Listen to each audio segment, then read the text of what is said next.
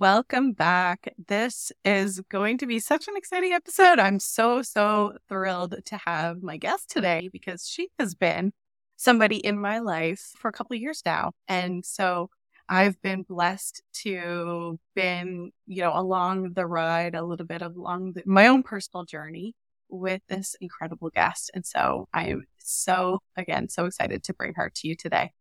So my guest today, her name is Deepshikha Sairam. And Deepshikha is a keynote speaker on inner critic, metaphysical teacher, and host of the podcast Journey Home to Self. She helps high achieving women get beyond their inner critic so they can unlock their limitless potential for more creativity and meaning.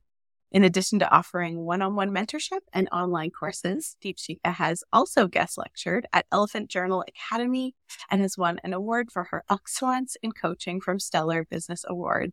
She's been featured in Entrepreneur, Authority Magazine, Thrive Global, Tiny Buddha, Self Magazine, Elephant Journal, and the award winning Marie TV. Deep Deepshikha, thank you so much for being here. Oh, my pleasure. And thank you for having me. I am so excited. And I am so excited to just be looking at you, just be watching you do this. Own your genius. And especially what you're doing with this podcast, helping people stay deliciously alive. I'm just so I can't feel but be like proud of you, like in a very matrilineal way.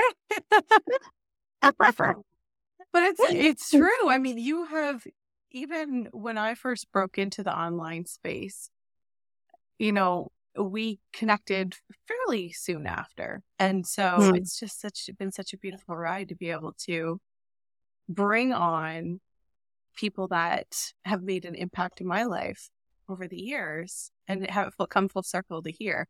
And so I'm so excited to see what you're, you know, to talk about what you're doing and this, um, you really having this focus in the, on the inner critic. Mm-hmm. And mm. so you do a lot of work around the inner critic. Mm-hmm. Tell me, what is your definition of the inner critic? What is this? Yeah. So, well, let's just go with the definition that everybody is aware of. Inner critic is that voice inside our head, that constant chatter that tells us all the ways we are not good enough, tells us all the ways we will never be able to get to our goals, get to our vision, tell us all the ways we are not worthy or deserving, or um, how we will fail, or how we are not good at a particular skill. So that's this um, this voice, this constant radio that keeps going inside our head. And I don't believe anyone who says that I don't have an inner critic. I believe every one of us has an inner critic because it's part of our neurology, it's part of our wiring. It is that primitive part of our brain which kept us safe. It still keeps us safe. So it's it's an extremely important part of our brain actually.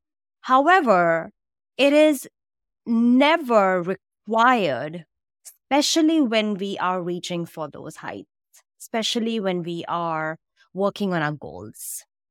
It's mm-hmm. never really required there. It never really serves a purpose there. It serves a purpose in keeping us alive. So it serves a purpose when it says, hey, don't drive too fast. You're going to crash into someone, right? You're a bad driver and even then i would say inner critic is it's such a primitive part of the brain that it was really needed and required millions of years ago when there were cavemen and where the brains were not evolved and we did not have the neocortex we did not have the analytical part of the brain. Now that our brains are evolved we don't really ever need the inner critic. Hmm, that's interesting. It's funny because i um I was talking with a friend about this a while ago about how we motivate ourselves mm. and how there's kind of two paths of motivating ourselves. There's the one where you hear a lot about it in the athletic area mm-hmm. where it's you got to go harder, push harder, kind of that berating. You're not good enough. You got to get better. And then there's the more of the artist or the creative expansion approach where yeah. you're just approaching things with love. And so what I'm hearing you saying is, and the berating and that, that sh- that's a very short term motivator. But what I'm hearing you saying is that we may not need that at all. Is that like, is there any role of the inner critic right now, or is it like outdated? Well, you know, in situations where there is er, literally survival yeah. involved, yes. So, you know, for people who are right now in Ukraine, in Iran, in mm-hmm. situations mm-hmm. like that, yes, like in survival, yes. It is a myth. I call this the myth of the inner critic that it helps us motivate. But the message that I want to spread across, there's been a lot of messaging, and I was doing my research, Sarah, and I saw that there are a lot of books and podcast interviews that talk about mastering mm. our inner critic, right? As if it's a thing that, as if you are the master and it's the it's the submissive, right? You know, you have to master over our inner critic. And that never works because the inner critic is like, ah, ha, ha, ha, you know, I'm going to show you who the master is here now. You cannot will your inner critic into silence. You cannot will your inner critic mm. into submission. I love this philosophy that, you know, and Einstein said that, that you cannot solve the same level, same problem with the same level of conscious. You can never change the program with the program. You can never change matter with matter. Energy changes matter. You can never try to, if you try to endorse the ego, if you try to endorse the inner critic, the ego and the inner critic, which in my opinion is one of the same thing, are only going to become bigger and bigger. You're endorsing the inner critic.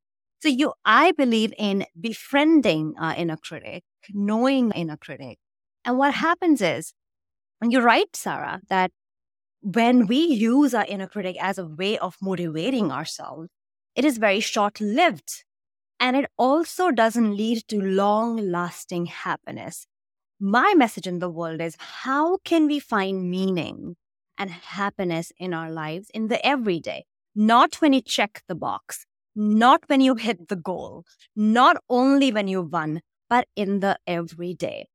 So when you use the motivation to, let's say, kick a soccer ball, if you kicked it in the goal, yeah, that motivation worked according to you.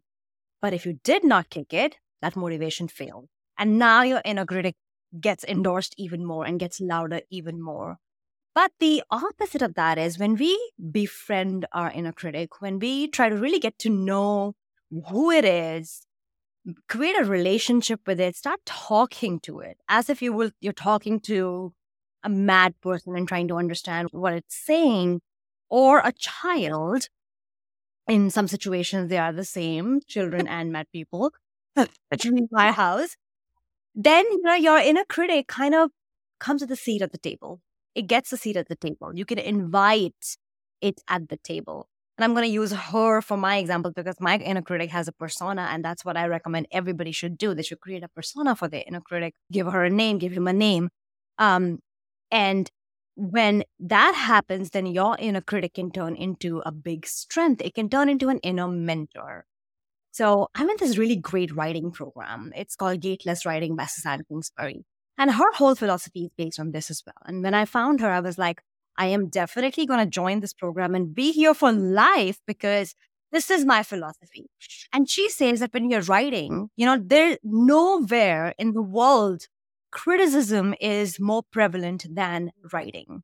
That's the whole philosophy of writing, right? You write, you share your work, and then people will mm-hmm. critique it. And what happens is that when you critique the work, according to the gateless writing, and it totally works, we as people are only focusing on what's not mm. working.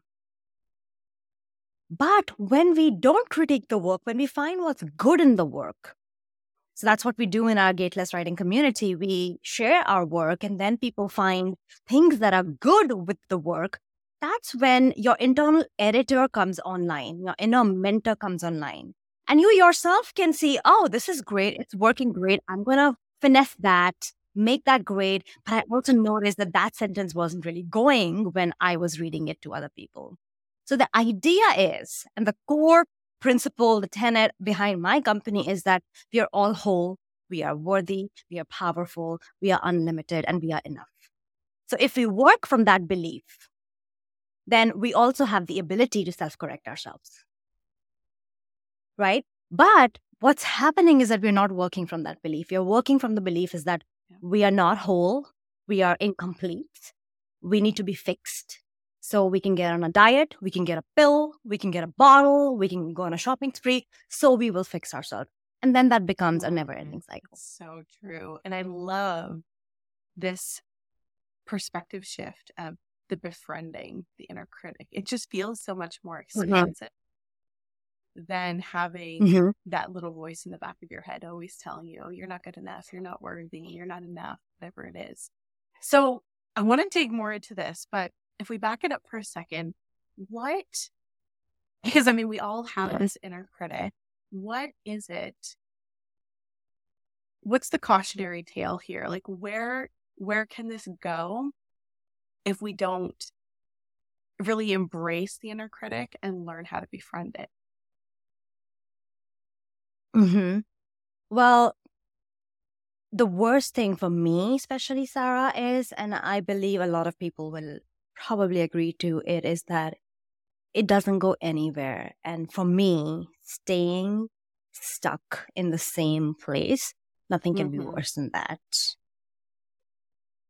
So you stay stagnant because when your inner critic gets loud, first of all, you talk yourself out of possibilities. So let's say you want to start a business, you want to become a coach or a copywriter or an editor, whatever. And your inner critic says, You can't do this. You don't have the skills. And you never start. So you stay where you are.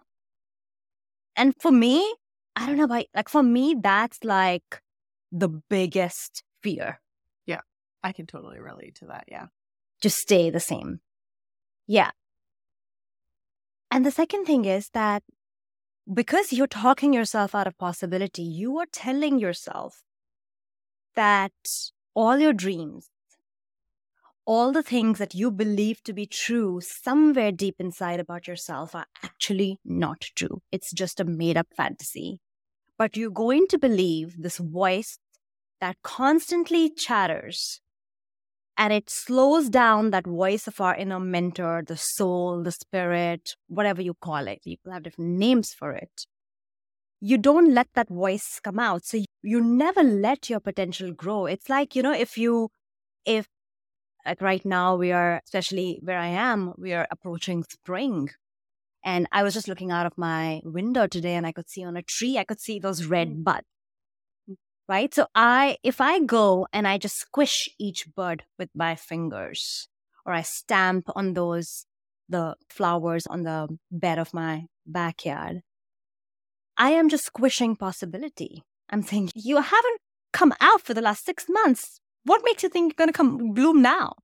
Like you know, just squishing it. There's this really beautiful um, not a story, it's a reality, but I read it on the internet a while back and it always stayed with me that there was, um, I think there was a man or I don't know what happened, but he saw the caterpillar in the cocoon and it looked very painful. So it thought that it'll release it and he poked holes in the cocoon and it died.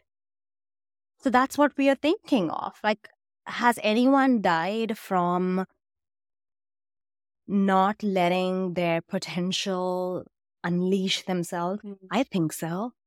I really think so. We at least know at least one person in our family I can relate. My mom was that. The cause on the death certificate? No. But I know that she died a little Yes. every time because she couldn't she couldn't fulfill her- Yeah. her potential. I think that is, and like you said, it's never going to be on any cause of death certificate, but Yeah. there is, and I think if you're ambitious and if you're motivated to grow, this is probably really going to resonate is that you do feel a little bit, you can feel that you would feel a little bit dying inside when you experience the opportunity of mm-hmm. possibility and then retract back. And it and that stagnance that staying the same really does feel like a little piece of you dies every time. Totally. So when we talk about befriending our inner critic what does that even look like like how can we get to that place Yeah. So there are a couple of steps. There are a couple of ways that you can do it. So first of all, what I recommend everyone is to start making a list of what the inner critic sounds like. You know, what is it really saying to you? And the practice that I offer everybody is, you know, being an observer. So mostly we are in a very reactionary mode whenever we are communicating with other people or even with our relationship with self. We think of a thought, we think, have a feeling, and we react. And usually, how we react is either we will escape it, right? So we will escape the feeling by scrolling on social media, by going on a Netflix binge, escape it or avoid it, or we will react to it. So we're going to get into an argument with someone. We're going to go on social media and start those Facebook wars that we usually do. We've all done that, right? So I would like you to take a moment, and I call this the sacred pause. And almost like, you know, whenever you hear the voice, and this is practice, it's not going to happen in one go. Take a moment and step back and say, all right, I'm just going to, I'm not going to engage with it. And I'm just going to take a pause and sit back and just see what it's saying. And you won't be able to do that every time in a day because in a, when you start paying attention, you will see how much your inner critic talks to you in a day. Usually you don't speak that much, but the inner critic voice is on the entire time. So if, if you can't do it every moment, do it maybe once a day, maybe twice a day. And like this example, when I was growing up, I grew up in India, and um, I remember going to my grandmother's house. And at that time, my grandmother's mother, so my great grandmother, was alive, and she had some kind of a, a, a mental disorder. I think I don't know what it was, but maybe it was dementia. So she wasn't really present, right? She wasn't really present when she was there. So I remember she was very sweet and she would have moments of coherence. She would have moments of clarity where she would see us and she would talk to us. But I remember this very clearly that most of the time she would sit in the room and she would just keep talking to uh, my grandmother and she would not to, but she would start keep talking at her. So she would say, You didn't pick the kids from school. And she was stuck in a time, right? So she was not present. She was stuck in a time when the grandkids were younger. You haven't picked the kids from school. You haven't made the food yet. You haven't put the clothes out uh, in the sun yet. You have to do that correctly. You didn't make make the lentils yesterday properly. She was constantly on and on and on. And what my grandmother used to say is, she used to be like, "Okay, yeah, ma, I heard you. Okay, yeah, I'll do it. Okay." Or sometimes she will just downright just keep her talking and ignore and just exit the room. So I want you to think of this, you know, story when you talk about observing is that you don't have to engage with it, right? It's a mad woman. I literally call my inner critic mad woman in the attic. That's awesome. literally, it's like, you know, and I mean, I didn't make it up. I uh, I heard it in the book Burnout by Emily Nagoski and her sister. Um, they call it Mad Woman in the Attic, the inner critic, and it, they've taken the the metaphor from Jane Austen. So you know, just think about your inner critic as this mad woman or, you know, mad guy or whatever. And just be in an observer seat and just start noting down what are its characteristics and then have fun with it. You know, have fun that, okay, this, this was a real person. This was a mad woman. Oh, who, what would she look like? What was she wear? Like, you know, create a persona about it. So my uh, inner critic, for example, is called Miranda she's the like the ugly school principal, pretty much like the principal from Matilda. Oh, that's exactly what I was thinking when you said that. Too funny. Yeah, and she's mean and she's strict and uh, she's just downright not a good person. And so once you find out who that person is, what you've done is a very important step. You've created a distinction mm-hmm. between your voice and that person's voice. So this is a really, really important step. Celebrate yourself. Yeah. Because you're no longer thinking of the inner critic's voice as your voice. Interesting. That is so interesting. And it's true. I mean, we think about, we probably all heard it when you, you talk about you wouldn't say half the things you say to a friend that you would to yourself. Totally. And it's that distinction that makes it so powerful when it's somebody else Mm-hmm. Yeah. I don't know why it feels, why do you think it feels less powerful when it's somebody else versus yourself? Because when we hear things from of course we also internalize things from our our people who say this to us yeah. and Uh, you know, another thing that I, when people are having a difficulty creating their persona, I tell them to do is that, okay, whose voice is this? Mm. Like, is it your mother's voice? Is it your teacher's voice? But as adults, we know that if you tell me something, I will have a, there's a little bit of distinction. There's space involved, right? Mm. There is like, you know, it's not coming from inside of us. And most people believe what's coming from our head. We as a culture, we have been conditioned to believe that whatever our head tells us is true. Yes. The head yes. is the head is the master.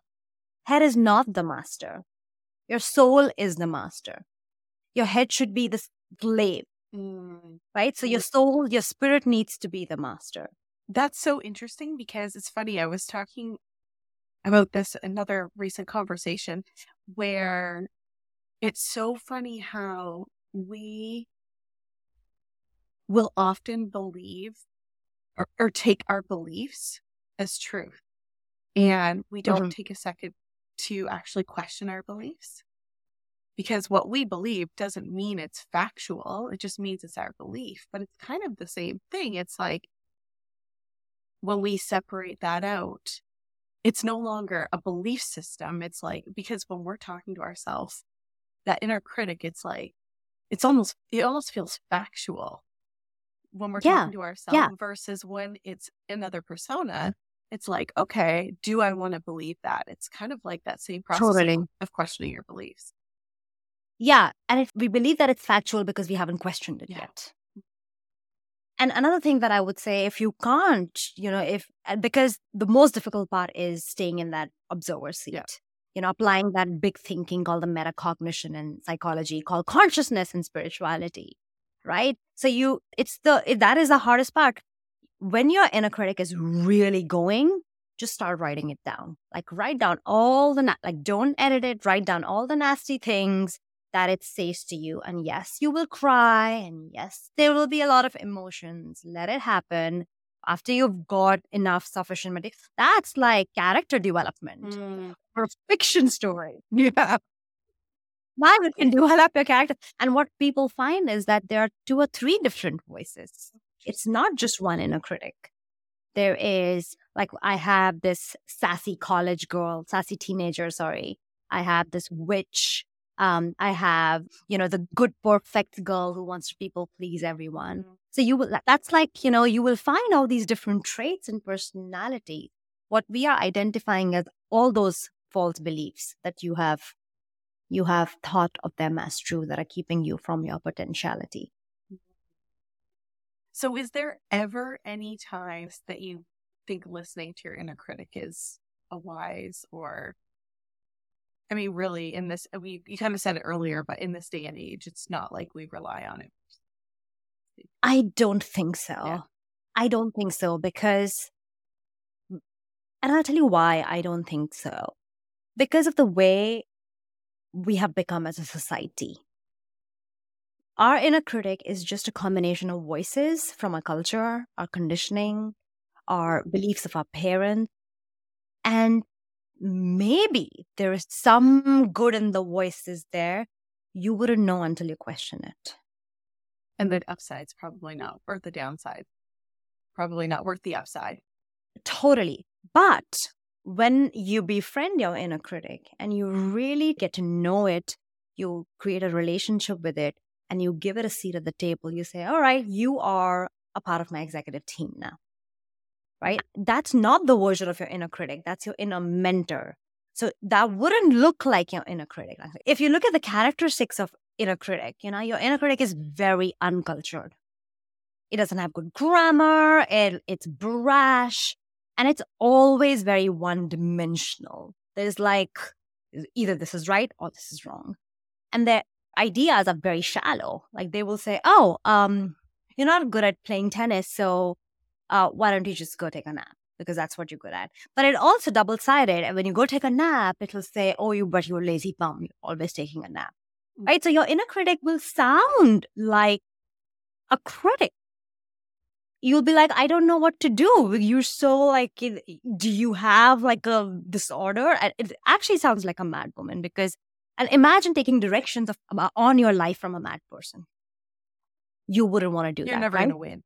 Yes, it's not loving. And I don't I don't tell anyone to give your inner critic the seat at the table until they've shown, turned into your inner mentor, until they have either given their good traits to the inner mentor or become a strength. Because your inner critic is going to, even like, you know, spoil the other executives. They'll spoil the, the marketing team, the director, and all like that. the bad seed or whatever, Well, the bad exactly. The bad seed. Exactly. Okay. And your inner mentor on the other side is very loving. So how do you? It will say that, oh, you do it. Yeah. Okay. Maybe. Okay. Let's say if I wanted to, I don't know, jump out of a parachute. My inner critic will say, you can never do it because you are a wuss. My inner mentor will say, oh, okay, maybe that's a good idea. But I think let's look at safe places or Mm. maybe at least talk to someone who has done it before. Your inner critic will have ideas, great ideas, so that you can reach your potential. Your inner critic will shut you down immediately. Does that make sense? Makes complete sense. Sneaks up on you many times. Yeah, I think there's a lot of truth to what you said. Like, there's probably a lot more of that conversation than we even realize because we're just so accustomed to the internal chatter. So, when it comes to befriending, there's this process of, you know, bringing this, separating that persona out. And then you said there's this shift that happens where that persona, we'll say, needs to shift from the inner critic to the mentor. Yes. What is required to make that shift? Yeah. So let's say that you are here right now, you're listening to your inner critic, and you're like, no, I don't want to do that. I want to befriend my inner critic. Creating that persona, getting to know your inner critic is step one. Last thing is getting your inner mentor a seat at the table to make executive decisions on your life or turning it in- into a big strength of yours. We want to be able to reach that. So the first step is you apply big thinking, self awareness, and you start to create a persona. Now, there are a few things that you will have to start practicing. So, you know, a couple of things that I uh, tell people is A, so communicate with it. Ask it questions. So, whenever your inner critic says, you can't do this, tell me why I can't do this. Inner critic does not have any valid answers, right? It'll shut up straight away. So either just, and you know, lovingly, all right, tell me why I can't do this. Why do you think I can't do this? And then it will come up with a very shallow answer, uh, like, no, because you, you're not good enough. Tell me why I'm not good enough. So once you start the questioning with your inner critic, it will come to a point where it will start to slow down. And even you can actually lull it to sleep when Yeah. you start questioning. You know, it'll sleep and that's when your inner voice starts to get louder. So if you're, I don't know if you guys can see me, but eh, on this podcast, but you know, if if your inner critic is the voice, it's the front and center. Your inner mentor's voice, your soul's voice is like deep buried in your soul. But when the voice of the inner critic starts to get a little bit slower, then the soul's voice starts to get louder. And it starts to give you creative ideas on how you can do it. What is the possibility? The other thing that when the inner critic gets very, very loud, and this will happen in high stake situations, especially in the beginning, when you've not completely understood what your inner critic is, what she wants, what it's capable of, tell it, all right. Okay, I hear you. However, I got this. I'm an adult. I got this. So that's another thing that you can literally talk to your inner critic. A, great way to do that is journaling. Just journal with your inner critic. Say something, you answer it back. Hmm. The third thing, which I absolutely love, and your inner critic actually loves it, give it a job.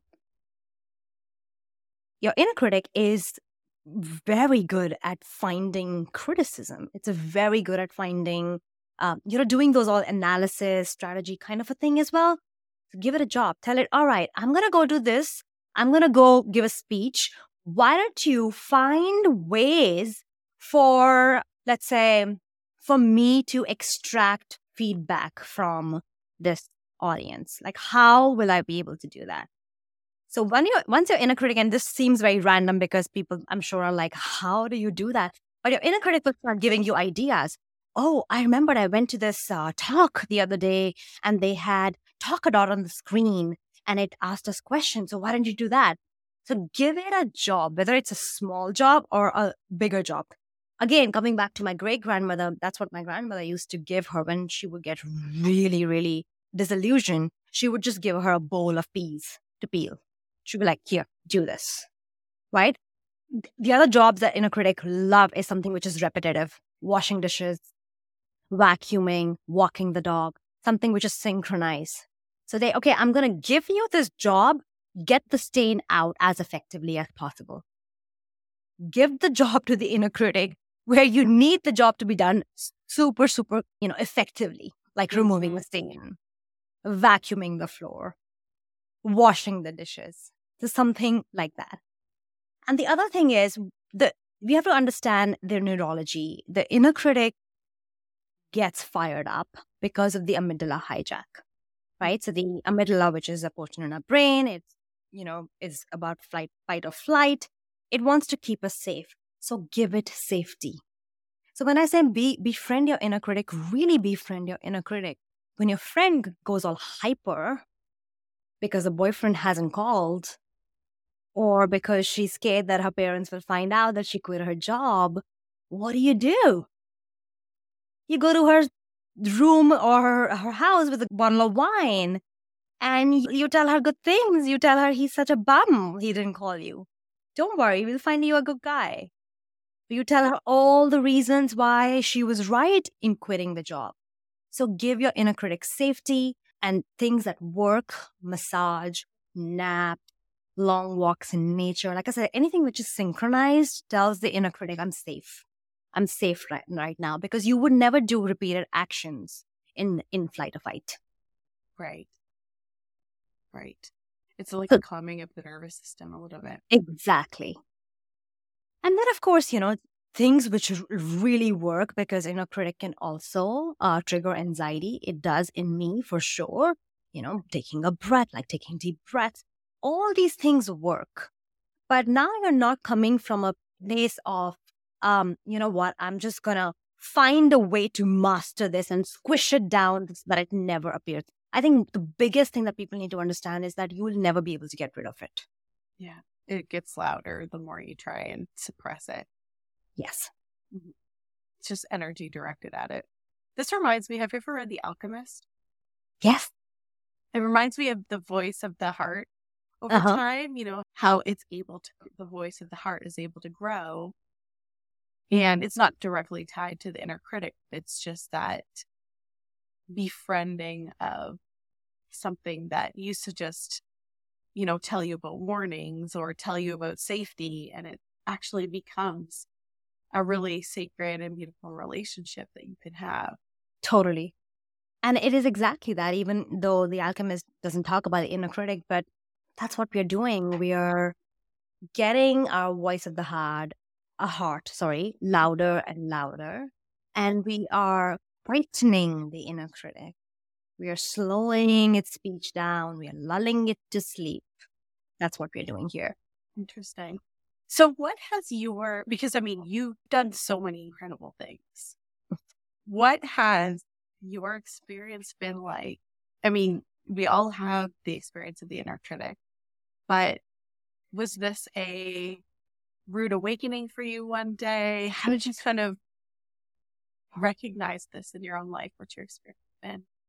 Yeah, I mean, I belong to that category that we were talking before, where I thought that I could use my inner critic as motivation. You know, yeah. I, I'm like, oh, I, I'll show it to her one day.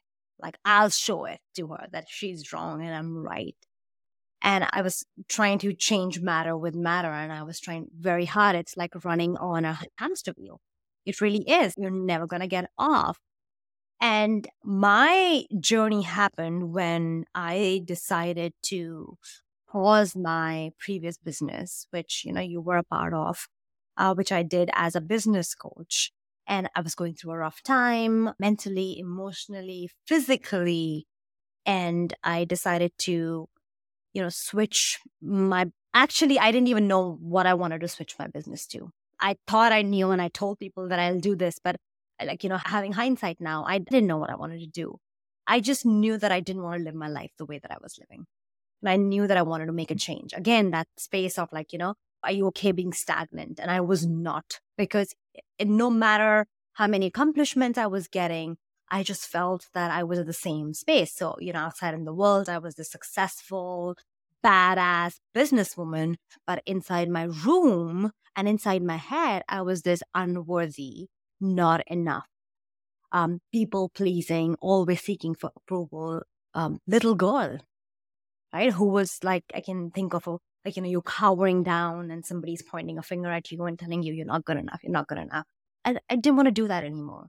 So I went on this spiritual awakening, this journey, which I call the journey home to self, which is also my podcast. And even though I, I see the journey as an infinity symbol and there are different phases in the journey, I see the first level, the first point where you enter into the journey to self. And when we say self, you know, how I describe it, Sarah, is there's a self with a lowercase self, and there's a self with a with an uppercase self. The lowercase self is your ego, it's your identity, it's who you believe you are in the world, it's your bank account, the company you own, the home you own, the kids you have, all of your personality traits, which can be changed. It'll be here today, not there tomorrow. It's, you know, never, never permanent. But the self, the uppercase S, is the essence of who you are. It's really who you are before the world told you who you are right? It is that soul part of yourself. It's that highest self that people call in the spiritual world.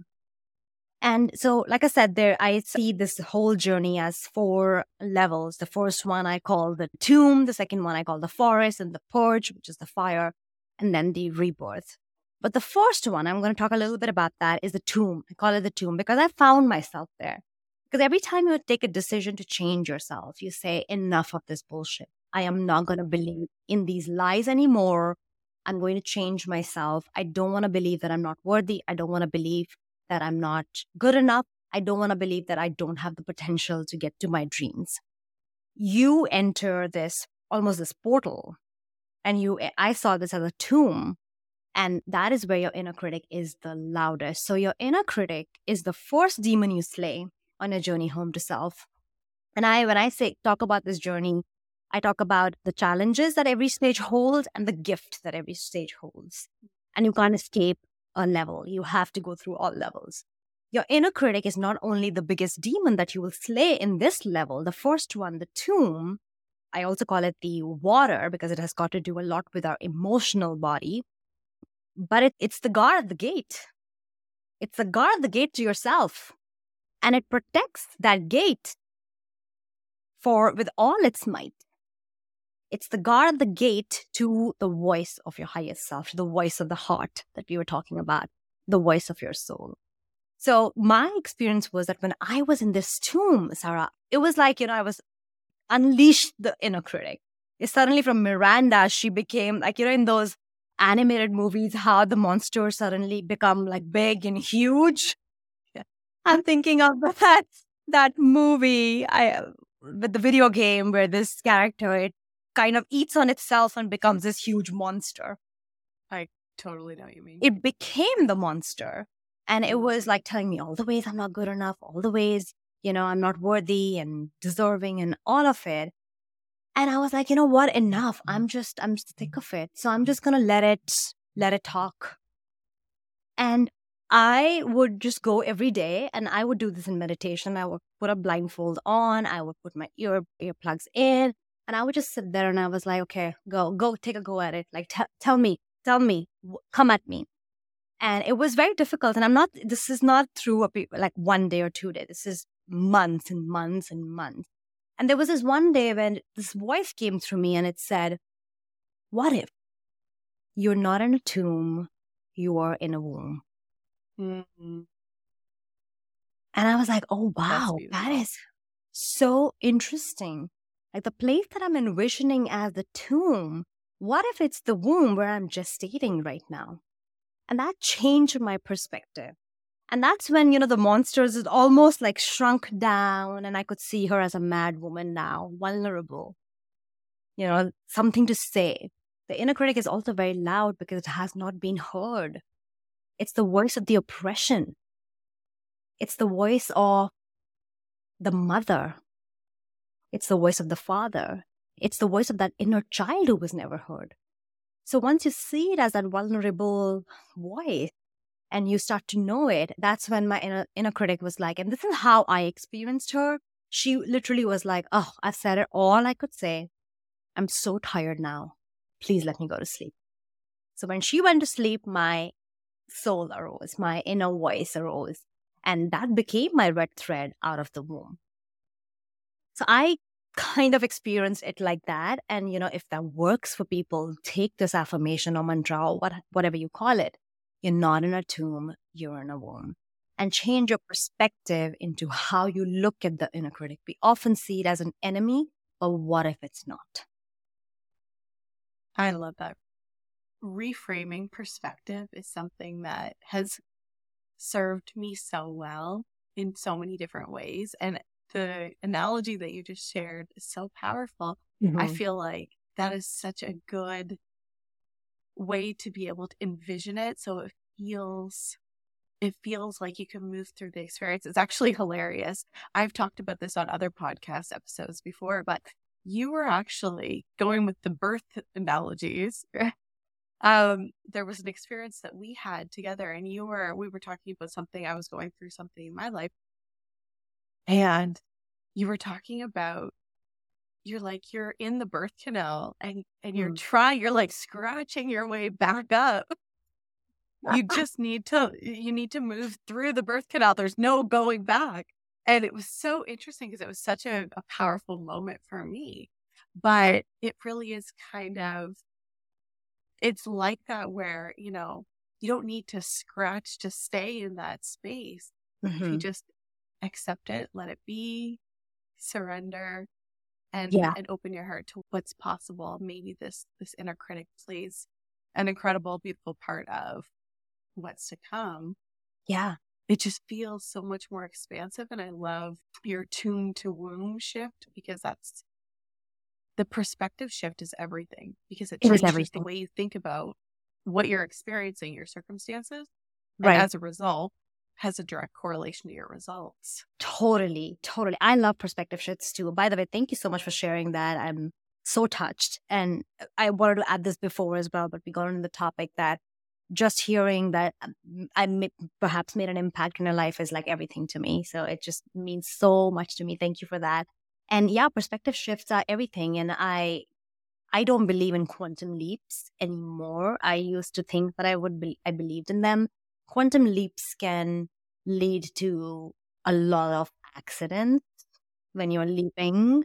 Um, you can fall really badly. You can bruise yourself really badly, even lose a leg. I'm talking figuratively here, but you know, you quantum leaps are something that I don't recommend quantum leaps for most people, especially for women who've gone through some kind of trauma, because quantum leaps makes our nervous system shut down.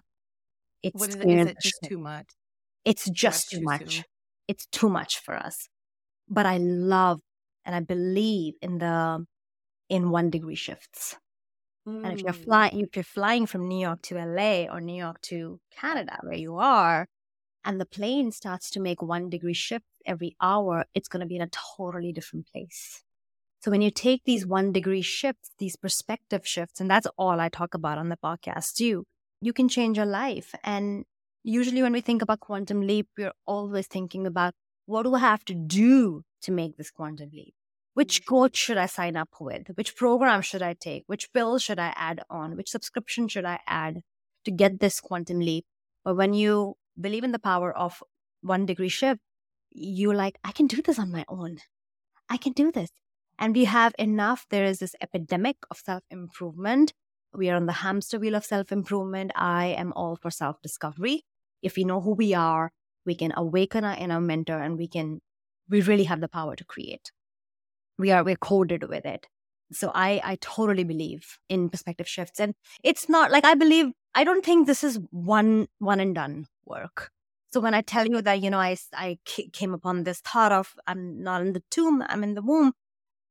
Am I the enlightened one now? No, I like have bad days. Like yesterday was a really bad day for me. I was so anxious. I was so nervous. I was so like in my own feelings yesterday. And this journey to self is about a million beginnings. And I yeah. don't think people talk about that enough that we can begin again we have such a culture of we did it one time and we failed. Yeah. So we can't do it again. You can begin again. So I have to remind myself of, of this perspective shift again and again and again.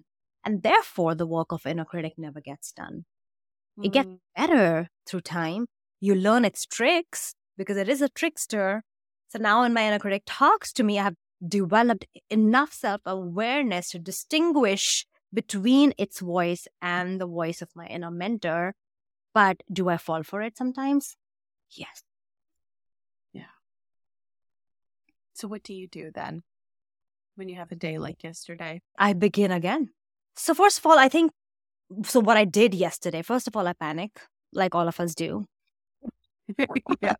we always get enough feelings, and I think it's important to be there as well. Uh, the this is probably going to be a whole different podcast episode, Sarah. But yeah. uh, we cannot bypass our emotions. We have to feel our emotions. Yeah. Our emotions are a way to our uh, the voice of the heart. By the way, I love that. I'm going to use it some sometime. So I do that, and sometimes I forget, and sometimes I ask for help. Sometimes I reach out to someone. Yesterday, I was uh, having this major anxiety or nothing. And I called a friend and then she helped me calm down. This month I went to this women's circle uh, and, you know, I was held there. So you have to have own community. I think this work is done in mm-hmm. community. You can't do it alone. But also, your emotions are validated. Yeah. You don't feel good enough today? You're valid. I'm not going to make you wrong. Yes, you don't feel good enough. Of course, you don't feel good enough because XYZ happened. Your emotions are valid. So it's not about going from I don't feel good enough to, oh, I feel whole and perfect. That's never going to happen. It's these like little, again, perspective, like one degree shift that yeah. we use. I love that because we're in such an all or nothing culture, at least in in a lot of the circles that I've yeah. been in. And I think when you surround yourself with ambitious people all good intentions, but are looking for those quantum leaps and they're looking for that, you know, 360 or not 180, whatever it is. But it is, it's like that whole concept, the one degree difference, the 1% happier. Yeah. All those things. It's those, those little habits that add up instead of relying on those quantum shifts. And it does create a quantum shift eventually. It does. Totally it's does. a more, it's a more gentle yeah. process, I think. Oh my goodness. This has been such a great conversation. I'm so, so thankful for you coming on here, sharing your wisdom, all these golden nuggets. So, for anyone who wants to stay connected with you, where can they find you, follow you, work with you? Sure. So, definitely listen to our podcast. I feel podcast listeners love other podcasts. So if you like like this episode, uh, follow or listen to one of the episode from Journey Home to Self. Um, that's where I spend most of my creation. The other place that I'm having a lot of fun uh, playing with is Substack. I don't know if a lot of people are on it right now, but you probably know this, Sarah, about me that I love to write. And I've been having a lot of fun. And there I share my personal stories, any any tools, anything that I think would help you on your own journey itself. Um, I'm also create. I don't know when this episode comes out, but there'll also probably be an opportunity for you to come and sit in a circle with us. Uh, the idea that I want to promote is that we all want to be seen, we all want to be heard, we all want to be validated. And uh, we do that very well in our women's circles. We see you, we honor you, we welcome you. So come experience a circle or a series of women's circles. We call it the sacred circles. We have different themes every time. And that's just a great opportunity for you to be filled up. It's not a networking opportunity. It's not an opportunity for you to go and tell us how great you are. We already know you are amazing. It's an opportunity for you to come and be seen and fill yourself up so that you go and then you can give back to your family, your clients, your community, whatever. Because I think most of us are running on empty right now. Yeah, absolutely. I think there's being in good community. Yeah. Is something that enhances every part of your life. So that's so beautiful. And Thank we'll you. make sure to put all of the links to everything in the show notes. And so if you're listening to this and any of this sounds like you'd like to participate, like the Women's Circle, then absolutely check the show notes and we'll make sure we put all the details there. Dee, thanks so much for being here. Oh, pleasure. Thank you so much for having me. So awesome. It's my pleasure.